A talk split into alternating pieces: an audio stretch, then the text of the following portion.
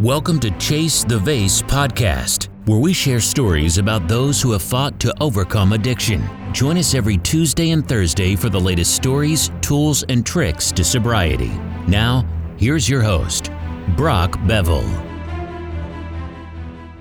Welcome to the Chase the Vase podcast. I'm here with a personal friend of mine, Patrick Fitzgibbons. And Patrick, what's cool is a lot of times as podcast host, you are a podcast host of the Criminal Justice Evolution podcast. So you understand that it's not every day that you get to hang out and talk to a good buddy. No, man. And I am just you are more than a good buddy to me, my friend. You are you were instrumental in the changes I had to make in my life. We'll talk about it. But yeah, I'm always excited to get on the opposite end of an interview because I love it, man, just like you do. I just think it's cool that we get to communicate with each other. Let me intro you a little bit. You are a retired police officer with dec- two decades of experience, an author, which was really cool. I got to get this book, man, Evolve. Send it to you, brother. But I need a signed copy, man. I need to put it up. On, you know what I mean? Uh, I need one, man. You'll get it, whatever you want. This is a collection of routines and habits and advice for law enforcement personnel. How did you come up with that acronym Evolve? You know, that's a great question, brother. I was just thinking, I knew I, I retired in 2019. My dad had passed away in 2019, uh, earlier in the year, and I wanted to continue to give back to the, the first responder community that has been so grateful and so good to me over the years. And I just wanted to get get something out there to help first responders. So I just put pen to paper, brother, jot, jotted down a, a lot of ideas. You know, I had a lot of people helping me with it. I mean, I wasn't by myself. And I just came up with the acronym Evolve, and it just kind of blossomed after that. So I think every first responder, brother, has, you know, it doesn't matter if you're police, fire, EMS, every first responder has a story to tell, man. I'm excited to get into this, but people need to understand that you are a podcast host. You do uh, five years now it's you know it's been crazy. I mean, I think it's a little over five, pushing six now. And I started the show, yeah, about six years ago. And I love podcasts, as you know, buddy. I listen to every different type of podcast. And I just was driving around one night on patrol and I was listening to a show. I think it was Joe Rogan or, or Lewis Howes or something like that. And I was like, you know, man, I want to try this. I, I, you know, I can do this. And I just did it, man. As you know, Brock, I mean, you just got to take that first step and I did it and it kind of, you know, grew and grew and grew. And I'm just blessed and grateful that the show, you know, has been the success it has been uh, over the years. But, you know, I can't do it without the amazing guests like you have come on. That's what really makes the show is people's stories and the authenticity and the humility that goes with the show. And I talk about police subjects too. I mean, you know, use of force and things like that. But yeah, it's been a great show, man. I've been blessed. Well, if you don't mind, man, let's get down to the real the real reason we're here today is is to be able to share our story. And people who know you know that you are very charismatic individual. You are a strong. I mean, I look at you on this screen, man, and I, and I see power behind who you are. I've interviewed a lot of people, and they're like, "Hey, do you know you know Patrick Fitzgibbons? If you don't, you should go contact him." What's interesting, what, what makes me feel good is that we all struggle. We all have fears. We all have to cope with these fears. And I know I, I would like you to tell your story if you don't mind, and we can just banter about it because I think there's so much power in it. What you've gone through the last few months impresses me more than who you were before. If that makes kind of helps you understand it. No, it makes it makes perfect sense, and and thank you for the kind words, brother. I'm just going to start kind of rewind a little bit and go back uh, December 27th, uh, 2020. My uh, the family was together. I'm in Colorado, or, or not in Colorado now, but uh, my home is in Colorado. The family was there, kids were there. My son was uh, back from the Air Force, and so we were really excited that my son was was home. And on December had a great holiday. And on December 27th, every time my stepdaughter would come home, we had this tradition: is you know we would work out every day and she got up really early at around 5 a.m. and I heard this, and I was waking up, and I heard this scream uh, from downstairs, and she said, "You know, Patrick, get down here." And so I'm freaking out. I run down the stairs. I get to the kitchen, and I see my son lying on his back, you know, gasping for air, and he's in and out of consciousness. And you know, my stepdaughter uh, is, you know, scared. I'm scared. My wife comes down. Everybody's scared. Uh, he, I'm looking in his eyes, and I'm like, "What's wrong?" He can't speak. Trying to give him uh, sternum rubs because he keeps falling in and out of consciousness. So my wife calls 911.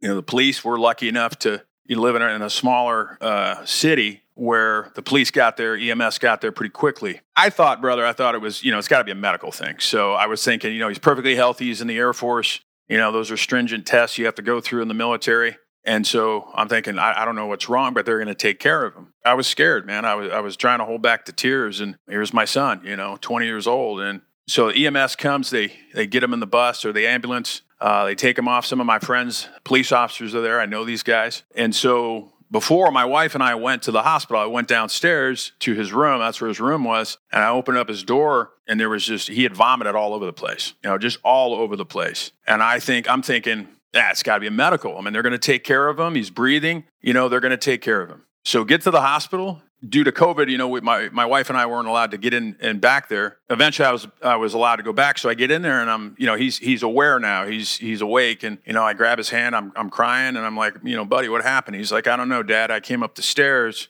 and I just fell over. And I said, Well, you're in good hands now. Your vitals look good. They're going to take good care of you. Just just hang in there. I love you. I'm here for you. We're here for you. Uh, he said, Okay. Well, about that time, my stepdaughter, who found him, texted me and said, "Hey, you need to call me or text me or call me." And so I, you know, went out of the ER and I called her and she said, "You know, I was cleaning the room and I found some suicide notes." And brother, that my heart sank, you know, and it's hard for me to tell this story, but uh, my heart sank. You know, and suicide notes to about five or six family members, myself included, my wife uh, and his stepsisters, and of course his sister. You know, I, I was in shock. You know, I, I was upset, emotionally upset, obviously. And so you know, I go back into the ER room where he's at, and you know, I grab his hand. I'm trying to hold back the tears, and I grab his hand, and I said, "You know, you're doing okay. I mean, did you try to hurt yourself? Did you try to kill yourself?" And he said, "Yeah, Dad, I did." And I we're both crying, and I didn't ask him why. I said, "You're going to be in good hands." You know, but the hardest thing I had to do was go to the physician, the ER doctor, and say, "You know, my son tried to commit suicide. He had drinking uh, a lot of Jack Daniels and took some pills, some, uh, some uh, Advil, took a handful of them. You know, you need to help my son. And so, you know, again, he's in the military in the Air Force. He got some of the best treatment, brother, out there. And I was scared. I remember my son telling me, he was like, Dad, please don't let the Air Force know they're going to kick me out. I have a lot of regrets in my life, but one of the biggest regrets I had was, you know, if they call you, Dad, because you're a point of contact, uh, please don't tell them what happened. Just say it was a medical. And so I, w- his chain of command called me, and I was speaking to this very nice uh, lieutenant, and she said, you know, Mr. Fitzgibbons, you know, what's going on with your son? And I said, I don't know. You know, it's just a medical, knowing what I knew at the time. And so, you know, through a series of calls, she later found out what was going on you know, and I apologized to her and said, you know, I'm sorry I said what I said. And she said, you know, I understand, but we're gonna we're gonna take care of your son. You know, we love your son. He's an asset. He does a great job. So the Air Force did, brother. They took really good care of him. He got some of the best therapy out there. And I know for people, maybe they've had some bad experiences with the military and the VA. I'm going to tell you right now, the military, uh, he's in the Air Force, was great to him. I have no complaints. I did a lot of intensive therapy, group, things like that. So, what I didn't realize at the time, brother, is that was the catalyst. That was the pivotal point for me and my mental health that moment in time. Because I started to, when I saw my son on that floor, I saw him and all the visions that I have experienced and all the trauma and all the, you know, the death and the sorrow I have experienced through the military, but mostly through, through law enforcement, started coming back. And my wife, I was isolating. I was pushing my family aside you know, because of that. And I started drinking and I started isolating. But I, I thought in my mind, I said, you know, I'm going to be okay. I mean, this is what cops do. This is what first responders do. So I'm okay. So fast forward a little bit. Uh, it was about April now, and I came down to Arizona to visit some relatives. And when I got back, my wife said she wanted a divorce. And that hit me like a ton of bricks. I wasn't expecting it, but in retrospect, when I think about it, I was pushing her away. Now, I know marriage is a two way street, but I started that divorce process, which was painful uh, for both of us, not just me, but it was a painful process. So at some point, I moved in because my wife now had access to the house. I was in the house for a while. Now she was moving in, and I had to move out. Moved in with my younger brother, God bless him, and I was staying with him. And but I was started to fall down, fall down, fall down, fall down farther. I had spoken to you, brother, and God bless you. You were on the phone with me a lot uh, and communicating with me, but I was just sinking deeper and deeper and deeper, brother. I would wait, I would get up, I would wait till the liquor store open, and I would get up, go get beer was my go-to, and I would come home and just drink. And it started around 10 some days, most days it started around 10 a.m. Uh, I was fortunate during that time to get a job, a really good job. But I was so depressed that I blew off the job. I was there for about a week. That job ended. Doesn't surprise me because I was in that state until I started thinking about killing myself. I started thinking about ending my life. And I remember I was in the backyard. I know the exact moment I had thought about it, suicidal ideation, but I remember I was sitting in my brother's backyard and I was looking at a shed in my brother's backyard. And I said, that's where I'm going to kill myself. I'm going to kill myself in that shed. I'll park my car at the, around the block. No, people will think I'm gone. My brother will think I'm gone. My nephews will think I'm gone. And I'll just go in there. I'll barricade the door and I'll just end it. I'll just put a hollow point to my head. And so I went upstairs. I had been drinking. I was communicating with a variety of people, you being one of them. And I went up to my bedroom. I laid down. I had my nine millimeter next to me and I was raising it up. I couldn't do it. And something inside of me, there was two sides of me. One was saying, kill yourself. You're a POS. You know, you're horrible. You know, you ruined your marriage. You weren't there for your son. You should have seen the signs. All that stuff was going through my mind. But another part of me was saying, you need to live. You know, God's got another plan for you. And so I put down my sidearm and I text a good dear friend of mine and uh, who I'd been communicating with during this as, as well as you, brother. And she said, You need to tell your, your family. I was really good at putting on the mask, brother, with my brother. I was really good at putting on the mask. And, you know, my go to was, I'm fine. Well, fine doesn't mean fine to me anymore. You know, I was hurting. I was, I was in a lot of pain uh, emotionally, uh, but I was really good at putting on that mask. But my family knew something was wrong. So reached out to this dear friend and she asked permission. She said, you know, would it be okay if, if you give me the contact information for your brother and sister. And I knew I was at that point. I knew I was at my rock bottom. You know, at that point when I wanted to kill myself, you know, my life is disaster in every aspect of it. But I said, sure. So she contacted, I gave my contact information to my brother and sisters. She contacted them.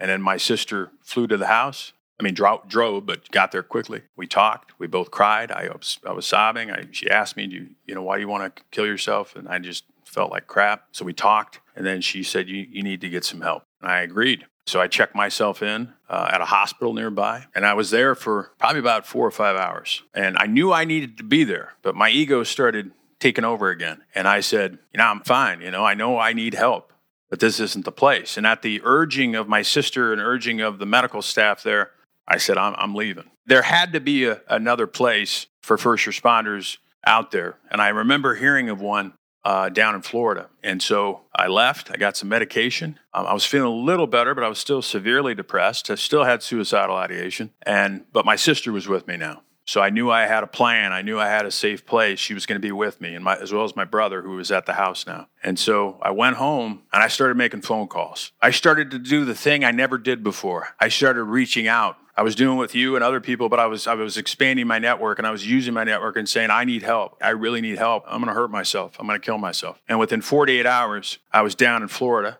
at a program called Shatterproof, uh, FHE, Florida uh, Health, um, Florida. Uh, I can't remember what FHE stands for, but FHE. It's it's the Florida House Experience. That's what FHE stands for. Forty eight hours, brother. I was down there on a plane. I was talking to you at the time. I was talking to other people, of course, my family. And I remember going to the airport. When I was at the airport, I was having such anxiety, brother. I mean, I was depressed. I was had severe anxiety, which something I never had before. But I get into that airport. My sister was like, "Get on the plane, get on the plane." People were texting me, "Get on the plane, get on the plane." And I got to tell you, honestly, I was thinking about not getting on the plane, but I got on the plane, uh, and it saved my life because I went down there, learned amazing tools, a lot of counseling, a lot of therapy, a lot of holistic, you know, things that I learned meditation, therapy, yoga, all these things, breath work, you know, brain mapping, all this stuff. Again, brother, that was part of it. But people like you, people like other people, obviously my family, I took the first step. But if it wasn't for my network, if it wasn't for my good and dear friends and my family, of course, I wouldn't be here today, you know, and my journey hasn't stopped, brother. I'm still in therapy. I'm still getting counseling. That place gives you the foundation, but I've been doing really well. And so my mission now, my goal has changed. I still have the show. I love my show. It's a passion of mine. You know that. But I want to do more, not just get behind a mic and say, this is what I think you should do and be happy and be grateful. Those are all important things. But when you're hanging on on a ledge with three fingers, a lot of times those words fall on deaf ears. So I want to get in front more with first responders and help them however I can. And that's my mission now, brother. That is my mission because we have a serious problem in this country, as your listeners and you know, with the mental health of our brave men and women who protect us every day. When I say first responders, obviously that's just not law enforcement, that's fire, EMS, dispatchers. It's, it's the whole umbrella. So that's my mission now, brother, to just get out there more, tell my story in the hopes that it helps one person, man. If it helps one person out there, then I'm happy. But I'm not quitting, man. I'm not quitting. You were instrumental in that, brother. You were my accountability partner every day. You know, you every day you're texting me, "What are you doing today? What are you doing today?" So again, man, I'm forever grateful for you, my family, and other amazing people in my life. Wow, I'm sitting here, Patrick, and I'm getting chills, man. I, I honestly can feel your passion for this. Like, and what's crazy is people are hearing this and they're like, well, this was years ago. We're talking, this was weeks within months ago. I just feel so blessed to have you on because this is real time. So let me ask you some questions. If you don't mind, let's take through this a little bit and break it down just so for the listeners, because I think the listeners are hearing this. I mean, as your friend, I was reading through what you were telling me. You're telling me, hey, Brock, I got a problem drinking. I'm starting to drink too much. You know, we were coaching each other. You know, we're friends, man. We're, we're communicating. But then there was a point where you can only give me so much information, where you have that mask on. You're almost afraid to say, hey, man, listen, I really need help. And you're holding on to that machismo. We all do right? Until it's like, until we hit that rock bottom, like, man, I, I don't know where to go. And so, what was it that you were holding on to? What was your fear of just telling everybody, even when you were like kicking out all these messages? Was it fear of people, you were the strong guy? What do you think it was? It was just a wide variety of things, brother. It was my ego. It was my fear of what people would think of me. You know, it was a fear of what my family would think. And you said it. You know, I got this show, brother. I got this amazing show that I'm blessed to have. But I was scared to death of what people listening to me would think of me now. I was really good. I was really good at putting on the mask and telling people or advising people what to do with my on my show, but I was scared to death to tell my story because I was so afraid of what people would think to me. And therapy and a lot of counseling and continued therapy and counseling has helped me realize that I needed to get out of my own way and tell my story in order to help others. So fear is the biggest thing to answer your question that held me back. And that's a problem that we have in society where mental health, anytime you say mental health or anything, I'm not saying with everybody, but you know as well as I do with the first responder community, we still have serious problems because I was part of that problem and not the solution until I came out and said, Yeah, I wanted to hurt myself. Yeah, I was drinking too much. Yeah. I mean, until I lifted that and took off that mask, brother, it was a game changer. I'm not afraid anymore. I had a, a, buddy of mine reach out to me when I was down in Florida and said, Hey, man, you got a lot of good friends in your old department. They want to know what's going on. Would you have a problem? He knew where I was at, he knew where I was doing, just like you and other people. But he said, Do you have a problem me telling your friends, your good friends, why you're there? I said, Absolutely not. Absolutely not. You tell my story. I'll get on the phone with them and tell exactly what I just told you, brother, if it means that I can help help somebody. You know, like I said, it was fear, it was ego, but fear probably the biggest. I love the fact that when you started opening up and you started reaching out to people that the rally cry and the people just started coming in and I think that's a huge message today is nobody can help you unless they know when you're secretive, you're hiding in your room, you're isolation, you're depressed, and you're not communicating these feelings, nobody's coming. We can't help. Nobody's coming to save you. You have to save yourself. Yeah, you have friends and family that love you and care about you, they want the best for you, but ultimately it comes down to you, the individual, to take that first step. I didn't realize that. I was too egotistical. I was too, it's not like I'm a narcissist or anything, but my ego got in the way of that, and I was fear. I was scared to death. But once I did that, it was liberating. You know that. It was liberating. I don't have a problem telling people I have problems. I have, you know, mental health stuff I'm going through. I used to not too long ago, not anymore. And that's not just trying to help other people, that's healing me, brother. So if I can come on shows and tell my story, you know, if it can help people, great, but it's helping me too. It's adding to my therapy. And the more I told my story in counseling and in therapy and one on one with my psychiatrist, the better I felt. And then I started thinking, and I'm not trying to go backwards, why didn't I do this earlier? Why didn't I do this earlier? So, why didn't you? What was it? Like I said, it was fear, man. You know, from the time I was in the military, and I'm not, I love the military. I'm not ragging on the military. I was in a unit that you suck it up and go on. You don't talk about your problems. That was reinforced in law enforcement. Again, I am not trying to besmirch. I'm not trying to talk down to law enforcement. I love law enforcement, but it is, it's conditioning. And when you have, you know, 20 something years of that, you know, almost 30 with the military, it's ingrained in you. That is part of it's how you're thinking, you know, and that's a big issue with the first responder community now that they still are so afraid to come forward and tell their story. You got to do what's best for you. One other thing, really quick, is I learned how to advocate for myself. Become selfish with your mental health. I'm not saying you don't care about people. I'm just saying you have to be very, very selfish for your mental and physical well being because nobody's going to do it for you. Nobody's going to do it for you. You got to do it for yourself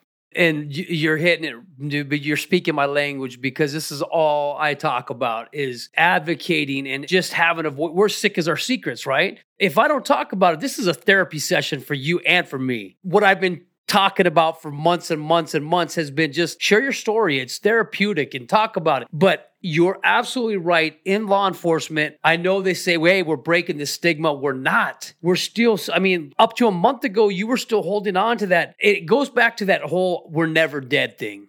It's it's right. It's this this machismo. Like I can do this. I don't have to tell anybody. I can handle this. I got this three most dangerous words in the English dictionary. I got this, right? Because we don't. There comes times in our lives where we struggle and we need help, man. And so I'm so thankful that you're saying this. Let me ask this question. I think this is really important for the listeners. I know it's almost one of those what came first, the chicken or the egg thing, but do you believe that your alcohol was fueling the mental illness?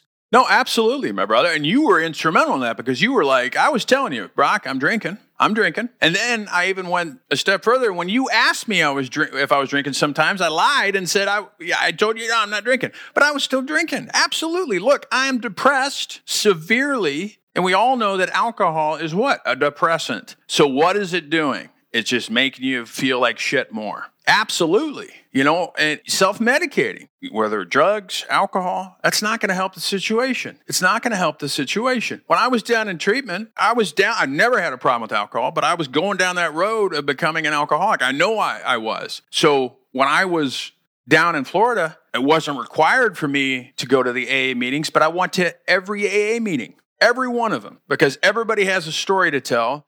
And alcohol I'm not saying it's evil. I'm just saying that it didn't help my situation. And it sure as hell didn't help the situation of these brave men and women that were down there with substance abuse issues. So if you're out there with an alcohol issue, substance issue, there is help out there. You can do it, but you got to do it. You got to take that first step. There's a great quote, one of my favorite quotes by Martin Luther King Jr. You don't have to see the whole staircase in front of you. That's what I was doing.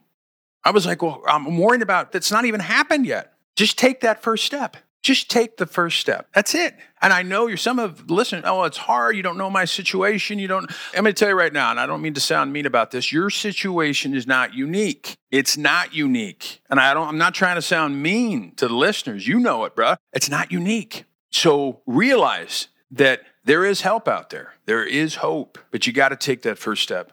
Yeah, we carry this trauma like a badge of honor.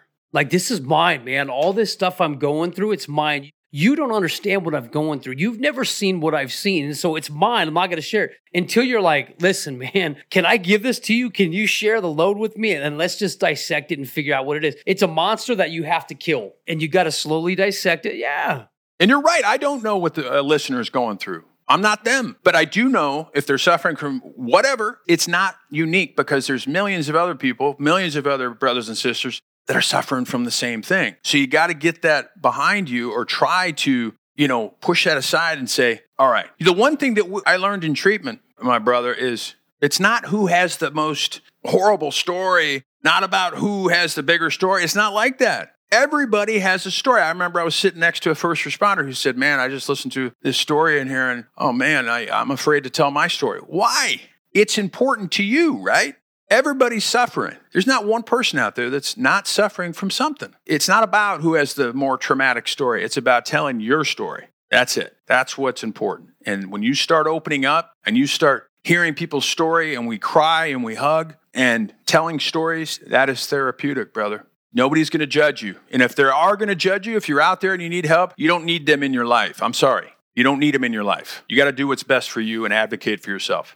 Yeah. So give me some takeaways. I know you went down to this really cool place. I have some buddies there. I, I, was making phone calls at the same time. I was levying this information with your sisters. I'm like, listen, please don't send this guy to any recovery program. There are programs out there to just that work with first responders, people who understand what we're going through, who are culturally competent. You ended up in the right place. Now, what were some takeaways that you can give the listeners that you learned there that you implemented? You know, I so many takeaways, brother. I mean, I think I mentioned it a couple times advocating for yourself. And you are important. You are worth, you have to live. There are so many people that count on you. And you are are special. You are unique. You have many people that love you. But advocating for yourself and learning how to be selfish with your mental health and selfish for your physical well being. There's so many takeaways, but those are probably the biggest. And love yourself, man. You have to love yourself. We're all flawed, man, but you have to love yourself before you can love others. And I've learned so much with this program, Shatterproof, you know, for first responders, FHE. And you can Google it, go online, you'll find all kinds of information. But there's so many takeaways, brother, but those are probably the biggest that I took away. I love that, man. I, and you know what? I just, number one, I wanted to see you face to face. Like, I'm excited to get some lunch with you this week, but you're a survivor, brother. And what I like about that is, that you're willing to take it because you could have went in the shed and you could have killed yourself and you could have been another another number another statistic and then you have more trauma in your family we just go down that road like well, i told you before i'm more impressed with you today for taking that step than I ever was with what you did in your show. Because in my opinion, now, brother, you have a story to tell. You have like your stories were great. I mean, and I push people to your podcast. I love it. But your story today, there's conviction to it there's there's substance to who you are. And I appreciate it, brother. And and you know, I got to that point, man, eh, where I was like, my kids are going to be better off. You know, somehow in my crazy mind, I thought my kids are going to be better off. I wasn't looking at the fact, like you just, and you're very right, that I'm going to cause my kids, I'm going to cause my family more. My problems are over now but their problems, they got to live with the grief. They have to live with the loss of their father. I was texting my kids, brother, at my lowest point and putting them through that and saying, All right, there's two of you. I don't want this property anymore. And not realizing the trauma I was putting them through at the time I was doing that. And then my kids are the best kids in the world. They love me more than anything. And they were texting me saying, Dad, please don't hurt yourself. Don't kill yourself. Don't do that. We need you. We love you. And in my crazy mind, I thought that they would be better off. My ex wife was texting me, a wonderful person, mother of my kids, texted me and said, We love you. You know, you're important. The kids need you. But I was in that mindset where I was like, they're going to be better off. And once you get into that mindset, it is very difficult to come back. Very difficult. But by the grace of God, people like you and other dear friends and my network, I didn't do it. And I'm forever grateful to be here today. Forever grateful. Does that mean that every day is going to be great? No. But now I have the tools I have the support. I'm not ashamed anymore. I'm not afraid anymore. Uh, sure, I worry about things, but not to the degree I was worrying about it not too long ago. And I know now that if I go through a rough patch, all I have to do is just pick up the phone, talk to these brothers and sisters that I've made through this program. And I'm on the phone with them all the time. We're all pumping each other up. You can do it. I was on the phone with a brother of mine, really good guy, in the program with me. He called me up a couple days ago. He was upset. He said, Pat, I need to talk to you. I said, Absolutely, man. What do you need? Well, how can I help? He said, I'm going to an AA meeting, but I want to go to the liquor store. I said, Man, brother, I'm here for you. You're loved. You can do this. You got whatever you want. I want you to be on the phone with me until you get to your AA meeting. He said, Okay. He said, I can do this. He said, Good. Stay on the phone with me. And I'm going to take it a step further. When you get to your AA meeting, because that's AA meeting, that's where you're going, I want you to take a picture. I want you to prove to me that you're at the AA meeting. And he did. And I'm not trying to sound egotistical, but stuff like that, if I could help him and stay on the phone with him, but that's stuff I didn't take advantage of, brother. And I'm taking advantage of it now. And I'm being advocating for myself right now. If I have to get on the phone with you or other dear friends, I'm going to do it. I'm not ashamed anymore. The fear is gone. I'm an open book. I have nothing to hide. And that is very, very liberating and powerful. What a cool transition. I love it. You said something before that your your almost your life missions pivoted. Today, Patrick, what is your life mission? To help as many first responders and anybody for that matter, but my focus is on the first responder community who are suffering right now. You know as well as I do, so many of them suffer in silence. I have a platform with my show. I have a vast network. I have people down in the program at Shatterproof. I want to help people more than I have been, brother. It's hard to describe, but there's a fire in me now that I haven't had in a long time. That is my mission. If I need to get on a plane and go and talk to somebody, I'll do that. However, I can help out there, going on amazing shows like yours and getting the word out and telling my story. That's all part of the mission now to help as many people as I can, whatever it takes.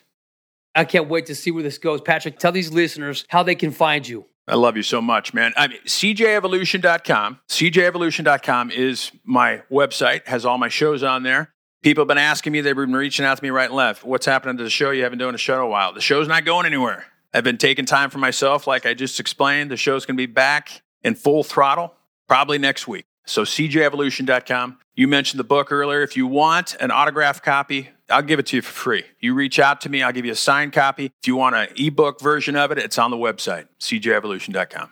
Man, I love you, brother. I'm, I'm proud of you. Seriously, I trust this friendship. You know what I mean? I think we lose that in life where we need those connections. I know that you're a guy that I can call, that you'll respond. And that's big for me. So I appreciate that. And, and more than anything, man, I appreciate you sharing this story. I could feel your spirit. I felt your passion. And uh, you're doing big things, man. Hey, just take me along with you. If you need help and vice versa, let me let's help together, you know? You're gonna be there. Now, you might not be physically sometimes, but you're in my heart, along with my family and everybody else out there, you know, who has helped me along the way because it is not a one man game. We all need each other. We all need each other. So if you're out there, you know, I don't know if you're going to put up links or whatever to some helplines or your amazing organization. We're definitely putting it. Yeah, we're putting links up. Please do me a favor, listener, anybody out there. You can reach out to me. You can reach out to Brock. You can reach out to your network. You are loved. You are cared for. You are needed. We need you. There's no mistakes in the universe. Whatever you believe in, there's no, you're not a mistake. God, whoever you believe in, does not make mistakes. There's a reason why you are here, and that's to live the best life possible and to help as many people as you can. At least that's what I believe. So please seek help if you need it. A good buddy always tells me, Thank you for turning your mess into a message. I love that. Exactly. I love that. I mean, Steal it. Yeah, you can take it. Hey, thank you for chasing the vase. Jump on, Pat. You get, get onto it, man. Turn your mess into a message. That comes from Blue Robinson from Addict to Athlete. He great guy. Thank you, man. Thank you for being on. If you want to learn more about us, go to the striplingwarriorchallenge.com. Hope to see you soon. Pat, we're out. Thanks, brother. You've been listening to Chase the Vase podcast. Be sure to subscribe on Spotify, Anchor, or Apple Podcast to get new, fresh weekly episodes. For more information, please follow us on Instagram, LinkedIn, and Facebook, or visit our website, chasethevase.com. Until next time, keep chasing the vase.